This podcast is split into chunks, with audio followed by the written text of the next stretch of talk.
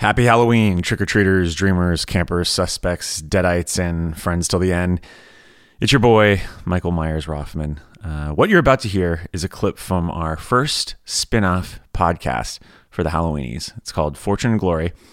It's an Indiana Jones podcast. And you're probably thinking, wait a second, I signed up for this for horror movies. Well, you know, look, we like all sorts of things. Uh, and we certainly love Indiana Jones. So what we wanted to do in uh, in our in our in our glorious uh, wisdom and ingenuity, uh, which we have so much of, uh, we thought, why don't we take our horror treatment or the the Halloween treatment that we did in 2018 and and give it to good old Indy because he's got a new movie out, Dial of Destiny, hits uh, theaters June 30th, I believe. Uh, unless it gets changed. Who knows? I don't think so. But either way, we're planning on it just like David Gordon Green's Halloween 2018. And we are going to be covering one Indiana Jones movie in the lead up to it. So, you know us, we go deep. And Indiana Jones is a favorite franchise for many of us, uh, myself included.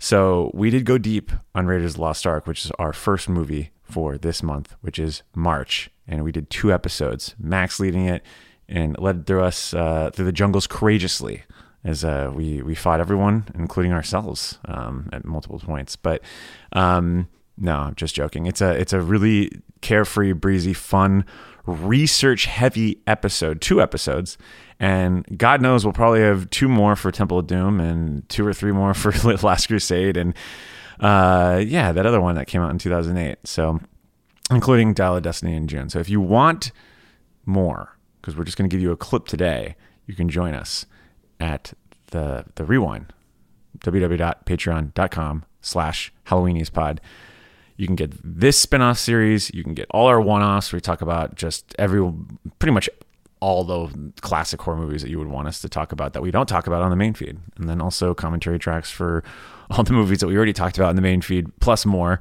So hours and hours and hours and hours and hours of content and i do not say that with hyperbole. That's that's a literal fact. There's just hundreds of hours of content on there. So go ahead, join, uh, or listen to the clip ahead, see what you think, and uh, we'll see you on the other side.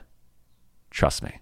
Spielberg said that he, in many ways, he feels like Harrison Ford was born to play Indiana Jones. Yeah, and I think a lot of some of the some of the best lines are Ford's lines that he brought to the table. Mm-hmm like the it's the it's the it's not the years it's the mileage. Like that was his he brought that. It wasn't oh, wow. in the script.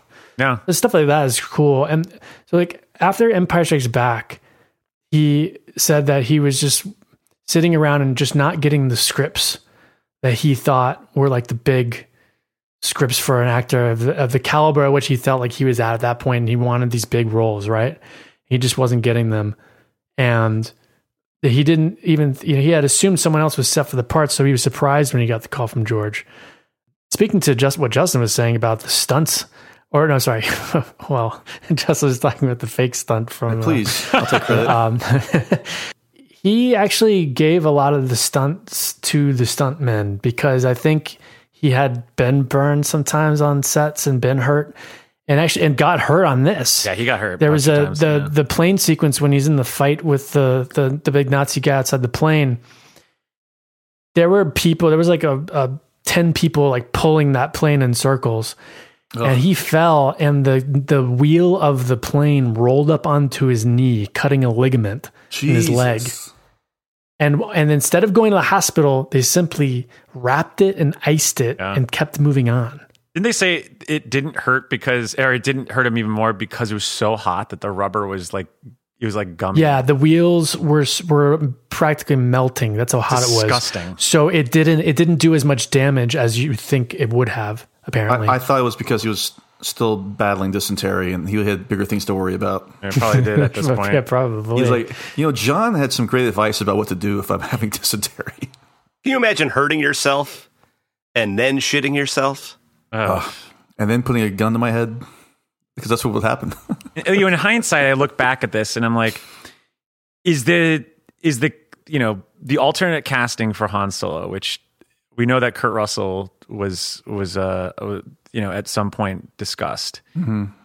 Looking back now, in terms of the longevity of character, would it have been better to have Kurt Russell play Han Solo and Harrison Ford play Indy in terms of what they do for the franchise? Like, obviously, he doesn't want, I mean, his choice of wanting to kill Han Solo in Empire Strikes Back. I still to this day think it informs his performance in Return of the Jedi, where it's just not the same Han to me. Like Han Solo never comes back for me. Like after after Empire Strikes Back, he's just not Han Solo. Like in Return of the Jedi, he just seems he just seems so aloof at that point. It was like, Kaza Kazanjian. producer. Kazanjian, Kazian? the producer. He's the one who uh, got Ford back for Jedi. yeah. He's the one who went in there and like negotiated with him. Well, Mike, I you guess. mentioned Kurt. I think there's also another reality where if Kurt Russell is Han Solo, he goes on to be Indiana Jones. It's true. Yeah. know? I mean, Which also, well, I think, would've which worked, is by the way. true because Spielberg said when they're having all this trouble getting uh, to finding Indiana Jones, he said he watched Empire Strikes Back, and that is actually what what set him on the course. And he said he called up George and he said, "George, he's right under our nose." And Yeah. he said, "I know, you, I know you're going to say, Harrison." And then they decided to take to take a look at him. And I think it took a lot. Of, it took some convincing. I think I, I do think though after he read the script and the synopsis and met with Steven because he hadn't met with Steven Spielberg before, that he was like, oh, I, the excitement of that. I think I can imagine him being like, yeah, I'm, I, I would be on board for doing this. And maybe he thought it wasn't going to be a hit, and maybe he thought he was only going to have to do the one movie. And sure, okay, sure, you know, I won't have to do three, four sequels.